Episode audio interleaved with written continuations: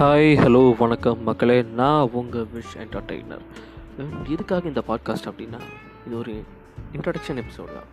இதுக்கான பேர் வடப்பூச்சி இந்த உலகத்தில் நிறைய பேருக்கு எப்பப்பயோ வடப்போம் ஃபார் எக்ஸாம்பிள் நல்லா தூங்கிட்டுருப்போம் நமக்கு பிடிச்ச கனவு வரும்.